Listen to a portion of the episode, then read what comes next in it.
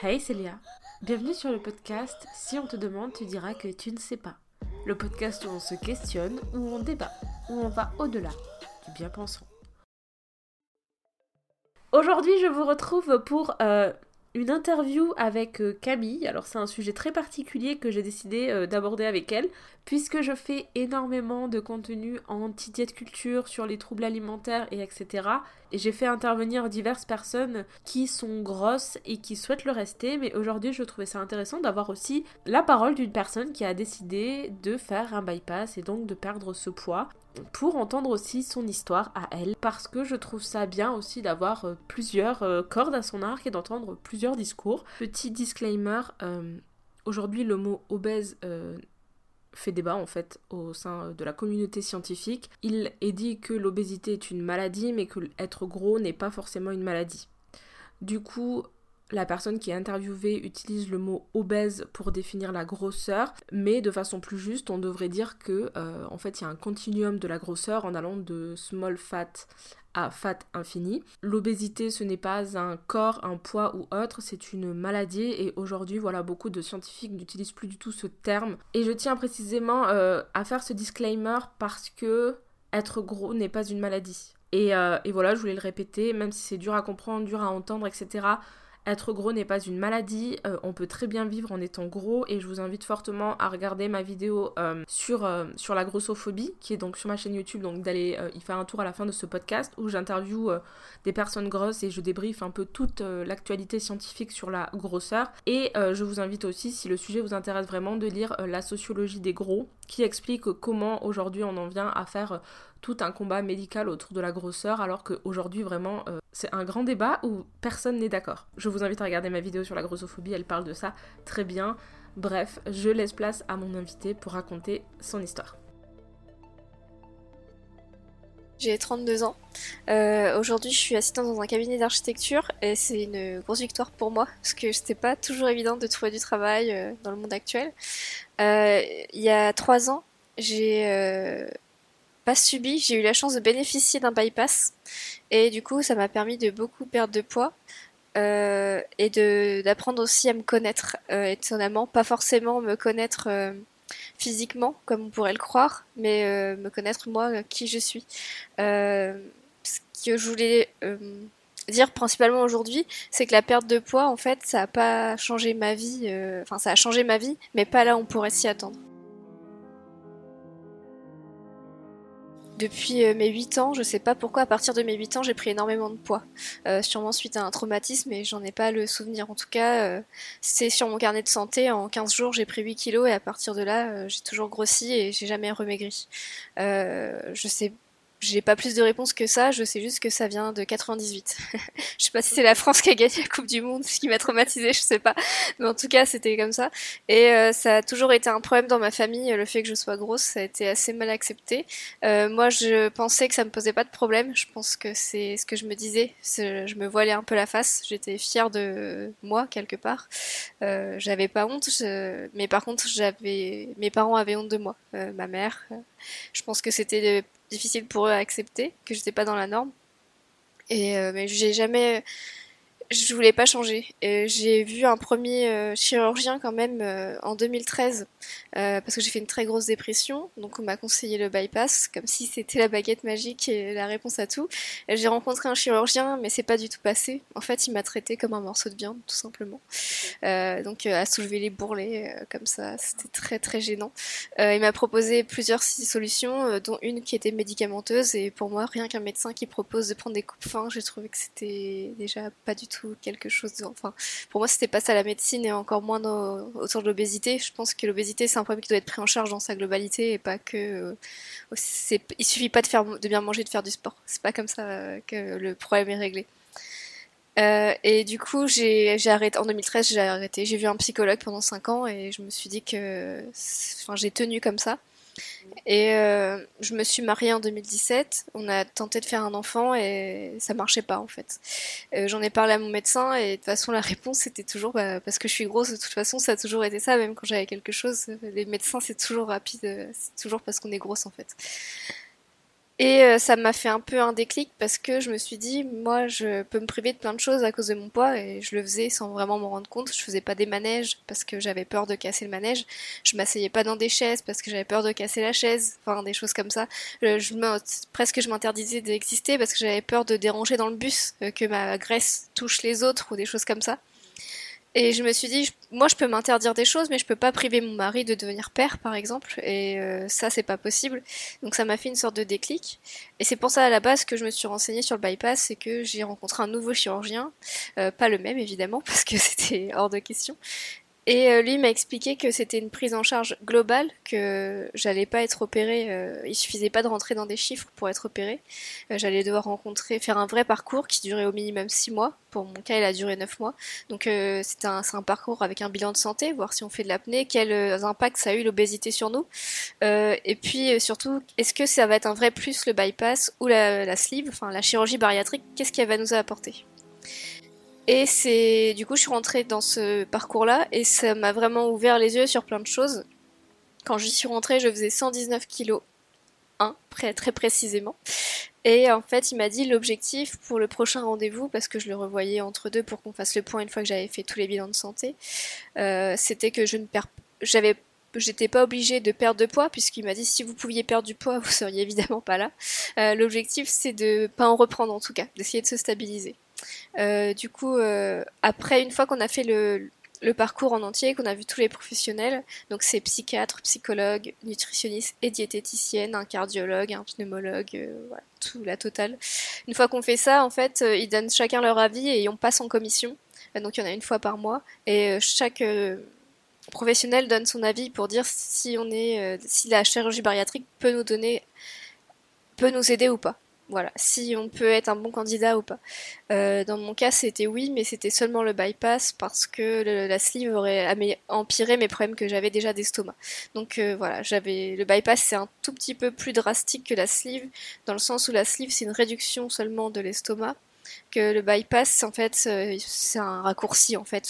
Enfin, il n'y a pas de la cible non plus, mais y a pas, on peut pas revenir en arrière ou très difficilement quoi. C'est, en fait, la bypass en plus, euh, par rapport à la sleeve, ce qu'il y a, c'est qu'on absorbe moins les nutriments, ce qui est pas le cas de la sleeve où c'est juste un, on mange moins, mais on les absorbe tout autant que le bypass. Comme les nutriments sont moins longtemps dans les intestins, on les absorbe moins, donc il y a des risques de malabsorption.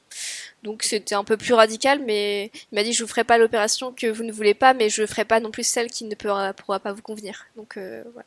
C'était vraiment, euh, il m'a vraiment considéré comme un humain. Euh, voilà. Ils nous ont demandé aussi pour la commission de faire une lettre de motivation et ça a permis de mettre beaucoup de choses. En fait, on l'a présenté comme on voulait. C'est pas non plus on n'est pas obligé de faire un, discours ou quoi que ce soit. C'est pas l'idée, c'est pas de faire pleurer dans les chaumières non plus, mais c'est juste, de, en fait, euh, quand au début, je me disais ils sont un peu malvenus quand même, mais en fait, j'ai compris c'est pour être soi-même, euh, mettre soi-même ses idées, parce que c'est quand même une opération qui change euh, toute une vie. Donc voilà. Après, en, du coup, je me suis fait opérer le 2 juin 2020, donc juste après le Covid. C'était très dur euh, physiquement, forcément, c'est pas facile de se faire euh, opérer. Euh, par contre, j'avais été très bien préparée puisque j'ai participé à tous ces ateliers avec des anciens opérés qui nous expliquent tout ce qu'on va devoir vivre. Donc, je savais à quoi m'attendre. quand j'ai été opérée, donc je faisais 96 kg, donc j'avais perdu près déjà de 24 kg pendant le parcours. Donc euh, c'était plutôt euh, une bonne chose. Et puis bah avec l'opération, bah forcément j'ai beaucoup perdu et euh, j'ai par contre j'ai je suis tombée dans les extrêmes où bah du coup je tellement j'avais tellement peur de de regrossir et de plus maigrir que je me privais, que je faisais du sport à l'extrême, que je comptais tout et je suis descendue jusqu'à 47 kilos. Donc c'était difficile pour moi à admettre parce que même à ce point-là, je me trouvais toujours grosse en fait, on se voit pas. Le changement de le perte de poids est tellement rapide qu'on n'a pas le temps de voir son corps maigrir. Donc je me sentais toujours grosse alors que tout le monde me disait qu'on voyait mes os et des choses comme ça et pour moi c'était pas le cas. Euh, du coup, comme j'étais toujours suivie par le psychiatre de mon parcours, euh, ça m'a beaucoup aidé. Euh, et euh, il m'a diagnostiqué du coup une dépression, des troubles anxieux qui peuvent aussi expliquer euh, l'obésité aujourd'hui. Parce que même si je suis plus grosse, je souffre toujours d'obésité en, dans le sens où j'ai pas perdu mes mauvaises habitudes. Enfin, si, j'ai perdu mes mauvaises habitudes, mais elles peuvent vite revenir. C'est-à-dire que il faut être vigilant à tout moment. Je, vois ça un peu comme un alcoolique avec l'alcool, moi c'est la nourriture en fait. Euh, voilà, il faut toujours que je sois vigilante. Sauf que je peux pas m'arrêter de manger tout court, donc c'est un peu compliqué. Euh, en fait, j'essaie de pas être toujours dans les extrêmes, mais c'est pas toujours facile. Parce qu'on est humain, je pense que c'est ça qui, qui fait que c'est pas toujours facile.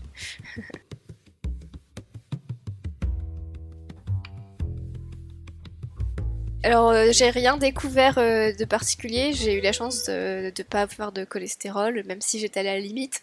Euh, il aurait pas fallu que ça dure plus longtemps.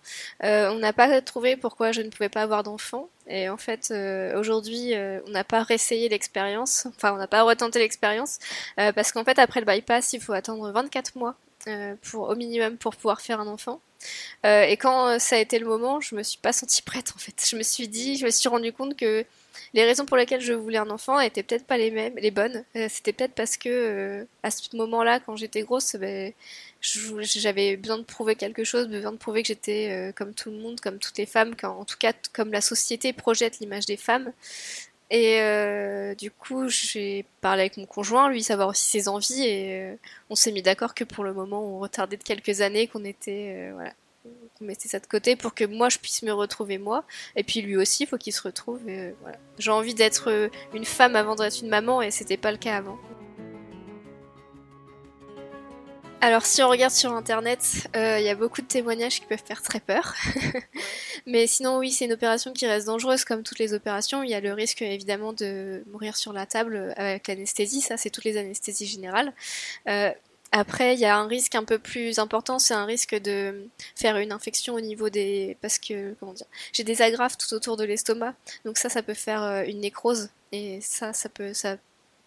C'est plus risqué euh, pendant les un mois après l'opération, mais ça reste, un, ça reste un risque qui est là à vie, mais c'est à surveiller, mais une fois que là, ça fait trois ans que je suis opérée, je, je me pose pas la question, je sais que ça n'arrivera pas, mais c'est des agrafes qui resteront toute ma vie là. Elles sont en titane, euh, elles sont seront là toute ma vie. Alors moi avec mon chirurgien, je sais pas si c'est comme ça avec tout le monde. Euh, moi quand j'ai validé euh, l'opération, il m'a fait signer une sorte de contrat, donc c'est plus un contrat moral. Euh, il va pas venir me voir parce que j'ai pas respecté, mais comme quoi je m'engage déjà à ne pas faire d'enfant pendant les 24 mois suivant l'opération, à, à, prendre la pilule du coup, enfin en tout cas un moyen de contraception pendant ces 24 mois, à être suivi au niveau nutritionnel toute ma vie, soit par une nutritionniste, soit par un diététicien et euh, bah, si ça va pas par euh, des professionnels euh, de la santé psychique. moi j'avais ça en plus parce que les autres c'est pas le cas parce qu'ils avaient détecté pendant le parcours justement cette dépression et ces troubles anxieux qui n'avaient pas été vus avant. C'est le, le, global. En fait, ce qui est embêtant, c'est que mes troubles anxieux nourrissent ma dépression et ma dépression nourrisse les troubles anxieux. Et euh, eux-mêmes, euh, en fait, j'ai développé des TOC. Des, donc, euh, par exemple, je vais vérifier 40 fois quelque chose. je vais me laver 50 fois les mains, des choses comme ça. à la base, c'était surtout ça parce que ça me gênait dans ma vie de, de tous les jours et c'était pour ça que j'y suis allée. mais en fait, mon psychiatre m'a expliqué que mes TOC, ils me protégeaient, en gros, parce que mon esprit se concentrait sur mes TOC pour pas se concentrer sur ce qui m'inquiétait vraiment et sur ce qui me... voilà. Donc, il m'a dit pour l'instant, en tout cas, le temps de l'opération, euh, il m'a demandé de garder mes tocs. il m'a dit le temps que vous, êtes en perte de poids, on garde vos tocs euh, et euh, vous revenez me voir dans six mois quand vous avez stabilisé. C'est ce que j'ai fait. Et là après on a essayé de traiter. Enfin, on est toujours en cours, on essaye de traiter les tocs et puis la dépression en même temps. au niveau, en fait, quand il y en a un qui va mieux, l'autre en général va mieux aussi, mais c'est pas toujours aussi facile. Et, Il suffit de, il suffit pas de prendre des médicaments non plus même si c'est très important, il faut pas avoir honte de prendre des médicaments pour aller mieux psychologiquement. Euh, en tout cas, moi, ça m'a beaucoup aidé et ça me permet de faire d'autres choses après pour aller mieux. En fait, c'est une béquille vraiment, même si c'est c'est pas la, baguette magique. Je crois que je, pour moi, tous mes problèmes venaient de mon poids et je me posais pas la question. En fait, euh, comme toute ma vie, on m'a dit que c'était un problème que je, je, sois grosse. Je me suis, pour moi, tout était tourné autour de ça et une fois que j'aurais réglé ce problème-là, tout le reste serait réglé. Et en fait, pas du tout. C'est-à-dire que bah, j'ai toujours cette dépression, j'ai toujours mes troubles anxieux et j'ai toujours pas confiance en moi, alors que pourtant euh, j'ai le corps qu'on pourrait attendre euh, de quelqu'un qui devrait avoir confiance en elle. Euh, voilà. Après, il y a toujours un problème, je pense, de dysmorphophobie, puisque j'ai perdu beaucoup de poids, je me reconnais pas toujours forcément, même si ça va mieux. j'ai eu la chance de pouvoir bénéficier d'un body lift après. donc en fait, pour enlever le surplus de peau, au niveau du ventre euh, et des fesses. Donc ça m'a beaucoup aidé à me retrouver déjà. Mais euh, c'est toujours dur euh, de se voir et de se trouver grosse quand les autres nous disent que c'est pas le cas, mais ça ne m'aide pas en fait. J'ai vécu des choses horribles, euh, que ce soit chez les gynécologues. On m'a déjà dit euh, vous êtes tellement grosse que je pourrais plus vous ausculter, ça vaudra plus la peine, vous casserez la table ou des choses comme ça. Surtout quand c'est une femme qui le dit à une autre femme, je trouve ça assez horrible. Quand j'ai eu 18 euh, ans, j'ai eu l'appendicite, enfin c'est ce qu'ils soupçonnaient en tout cas. Et le chirurgien, quand il est arrivé dans la chambre, il m'a demandé mais pourquoi vous êtes grosse comme ça? C'est voilà, c'est. Et après quand j'ai pleuré, il comprenait pas pourquoi. Bah je sais pas, je ça me semble tellement logique, moi, de pourquoi à 18 ans, quand on dit à quelqu'un, pourquoi vous êtes grosse comme ça, j'avais l'impression en fait que ma personnalité et encore aujourd'hui euh, c'était juste d'être grosse en fait euh, voilà. Donc j'avais pas le droit d'être triste parce que j'étais grosse donc euh, déjà que je suis grosse je peux pas être en plus triste quoi. Donc c'était compliqué. Aujourd'hui il faut aussi que j'apprenne à me connaître et du coup parce que je suis plus grosse donc je peux plus me définir par ça. Donc il faut que j'apprenne qui je suis je regrette pas parce que ça m'a permis de découvrir plein de choses sur moi que j'aurais pas vu autrement. Euh, par contre, euh, je, je, sais pas comment expliquer, mais euh, j'aimerais pouvoir parler à celle du passé et lui dire attention, ça va pas tout régler en fait. C'est pas voilà. c'est un début, ça va beaucoup t'aider, mais ça va c'est juste un peu la clé qui va tourner la serrure, mais c'est pas elle qui va tout, tout ouvrir en fait. Alors encore aujourd'hui c'est dur avec mon poids, je me sens toujours grosse alors que je sais que je ne suis pas. En fait c'est bizarre de savoir que l'on ne l'est pas, mais de se voir gros. C'est, je peux pas l'expliquer, c'est, comme ça. C'est. Je pense que c'est le mystère de l'être humain. Euh, mais euh, je sais plus où je voulais en venir. mais en tout cas j'aime mon corps, euh, j'aime tout ce que j'ai tout ce qui m'a permis de, de faire. Euh, je le remercie pour toute, euh, toute la résilience qu'il a parce qu'il a subi deux grosses opérations et euh, il, est, il suit, il est toujours là derrière. Je peux, maintenant, je peux monter trois étages sans être essoufflé. donc ça, je le remercierai jamais assez. J'essaye d'être plus douce avec moi, en tout cas plus douce avec mon corps et de savoir que je me définis pas par un chiffre qui est sur la balance. Donc j'essaye de moins me peser parce que là, je, je reprenais les mauvaises habitudes de me peser trop régulièrement et de me dire mince ça a monté alors que bah c'est pas grave. Enfin voilà euh, mais c'est compliqué. Parce que même quand après une opération comme ça je pense que les gens ont une attente euh, derrière. Comme ils savent que j'ai perdu beaucoup de poids euh, si je si j'en reprends j'ai l'impression que je vais décevoir toutes les personnes qui ont cru en moi. Alors qu'au final il y a la seule personne qui compte en vrai c'est moi. Mais c'est une chose de le savoir et c'est autre chose de le penser euh, bah, moi je peux comprendre qu'on n'ait pas envie de perdre de poids parce que déjà on peut être gros et en bonne santé. En fait c'est pas du tout lié. Si, forcément il y a des facteurs, mais euh, c'est pas parce qu'on est gros qu'on fait pas attention à soi en fait. On peut être gros et prendre soin de soi, on peut être gros et être en bonne santé. Euh, ça je pense que c'est deux choses différentes. par exemple moi je là, je suis maigre et pour moi je suis pas en bonne santé, ma santé mentale elle est pas top et c'est ça qu'on oublie, c'est que la santé mentale c'est aussi important que la santé, la santé physique. Euh, et être en bonne santé, c'est lié les deux, quoi. Donc euh, voilà. Après, je peux comprendre. Euh, enfin, j'ai vu des personnes qui ont perdu du poids et qui ont été plus critiques avec des personnes qui qui en perdent pas. et je, je, comprends, mais je suis pas d'accord. Parce qu'en fait, l'obésité, c'est tellement de facteurs, c'est invisible, est visible en même temps. C'est visible parce que tout le monde voit que tu es malade, mais c'est invisible parce que ta souffrance, elle n'est pas visible. Euh, euh, y a plein de raisons d'être euh, obèse. Personne, ne l'est pour les mêmes raisons, je pense. Euh, voilà. Euh, moi, je sais que c'est un problème de contrôle avec la nourriture. Il y en a d'autres, ce sera autre chose. C'est pas forcément. Euh, voilà, moi, c'était les quantités et je mangeais pas du tout équilibré, mais il y a peut-être d'autres personnes qui vont manger très équilibré si elles sont obèses parce qu'elles ont un problème d'hormones ou de thyroïde et on peut pas juger une personne sur son physique simplement. Il y a quelque chose aussi qui. moi, je me suis rendu compte qu'en final, j'avais. Au final, j'avais beaucoup de problèmes avec la nourriture depuis petite sans vraiment m'en rendre compte. En fait, je pouvais pas manger de légumes euh, du tout, ou presque pas. Et en fait, euh, même les fruits, j'avais beaucoup de mal. Et en fait, j'ai compris euh, au fur et à mesure, aussi grâce à des recherches internet et des témoignages qu'on peut voir sur toutes les influenceuses et du coup, heureusement, influenceuses ou influenceurs d'ailleurs, heureusement qu'il y a ça, qu'en fait, tout ce qui est industriel, par exemple, si je mange un, biscuit, il aura toujours le même goût en fait. peu importe le paquet que je prends, le biscuit il a toujours le même goût. Alors que si je mange une pomme ou une tomate, euh, ça n'a pas le même goût selon le jour, l'année, même si elles viennent du même euh, arbre ou du même buisson, ça n'a pas le même goût.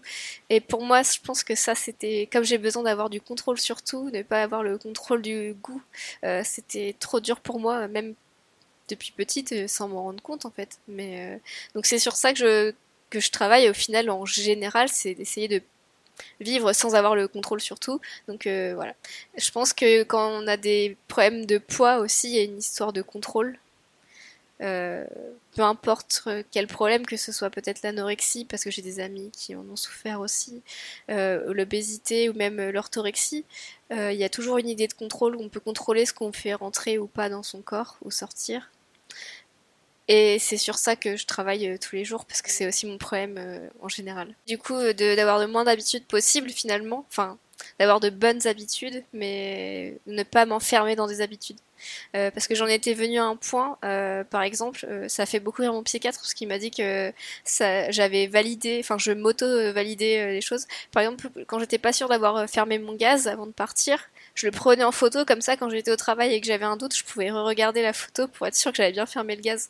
Euh, voilà, comme ça, je, sinon euh, je pouvais euh, faire des allers-retours infinis en fait. Par contre, ça reste quand même une source d'anxiété de temps en temps. Euh, j'arrive à lâcher prise, euh, à me faire plaisir. Euh, j'ai la chance de pouvoir aller au restaurant. Et en fait, si on sait pas que j'ai été opérée, ça ne se voit pas. Je peux on va juste dire que je mange un peu moins et que je donne les restes à mon mari. Mais voilà, ça, ça choque pas particulièrement. donc j'arrive quand même, je vais régulièrement au restaurant avec mon mari, des choses comme ça.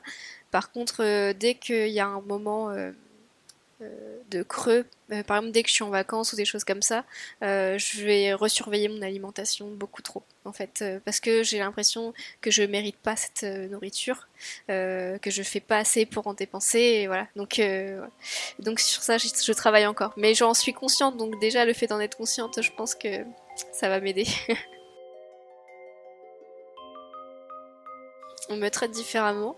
Euh, je me fais pas plus draguer dans la rue qu'avant, ça faut le dire, parce que quand je parlais de l'opération, on m'a quand même dit ah bah comme ça tu pourras plaire aux hommes euh, ou aux femmes d'ailleurs, tu pourras te faire draguer. Euh, j'ai répondu à la personne que je me faisais déjà draguer et que c'était pas un problème. J'ai jamais eu de soucis en étant grosse à trouver quelqu'un avec qui partager ma vie. mon mari aujourd'hui, je l'ai rencontré quand j'étais grosse et je suis toujours avec lui, donc il m'a connue avant, pendant et après. Euh, ça n'a jamais été une, question. Il m'a pas aimé pour mon poids ni malgré mon poids. Il m'a juste aimé comme j'étais. C'était important. Euh, j'ai surtout après j'ai vu le regard des gens qui a changé. Euh, en fait dans la rue mais je pense que c'est moi par exemple au tout début les gens me rentraient tout le temps dedans je, pense que c'est, je sais pas si c'est moi qui, avec l'espace ou je sais pas, mais euh, j'avais l'impression que je, on ne me voyait pas. Et du coup, euh, les deux premières sorties, je me prenais beaucoup de gens. Euh, à chaque fois, j'étais cognée. mais sinon, je pense que les, j'ai rencontré des amis qui m'ont connu que maigre ou mince, je peux pas dire maigre, en tout cas en poids, on va dire normal. J'aime pas le mot normal, je sais pas, en poids de forme, je sais pas, il n'y a pas de bon terme. Euh, et je crois pas qu'ils auraient eu la même vision de moi s'ils m'avaient connu euh, avant, en fait. Mais j'ai jamais eu un caractère facile, donc ça va, ça c'était pas, c'est pas un gros changement pour mes proches. Mais déjà que j'étais pas facile, je suis encore moins, je crois. euh, j'ai la chance euh, d'être très entourée par ma mère et mon frère. Euh, pas par mon père, bon ça c'est pour une autre raison, mais du coup, leur regard à eux a pas changé, si ce n'est que j'ai vu dans mon frère qui était fier de moi, de tout ce que j'ai traversé, et ça fait plaisir euh, de voir euh, de la fierté, euh, voilà. Et que lui, tous les, il sait aussi, il comprend ce que je traverse avec la dépression et les tocs, parce que lui-même souffre d'anxiété, même si c'est un autre degré, mais je crois qu'on souffre tous d'anxiété, c'est le mal du siècle. et donc il comprend et il sait ce que je traverse, et c'est le premier à me dire que mon poids me définit pas et qu'il sera fier de moi quoi qu'il arrive. Et, ça fait plaisir d'avoir euh, des même si mon mari me le dit euh, ça fait plaisir d'avoir d'autres personnes qui lui qui le disent. Je crois qu'on a fait le tour. En fait euh, le plus important c'est s'il y a des gens qui veulent subir bénéficier de cette opération ben, c'est de se dire que c'est pas une baguette magique, c'est quelque chose qui, c'est une béquille sur laquelle on peut s'appuyer, mais que ça, ça règle pas tous les problèmes, mais que moi je regrette absolument pas de l'avoir fait. J'espère que cet épisode t'aura plu. N'hésite pas à me donner ton avis sur Instagram, léachou avec deux E. Si tu souhaites me soutenir financièrement, tu le peux sur mon Patreon léachou avec deux E où je te donne accès à du contenu exclusif. Et maintenant, si on te demande, tu pourras dire que tu sais.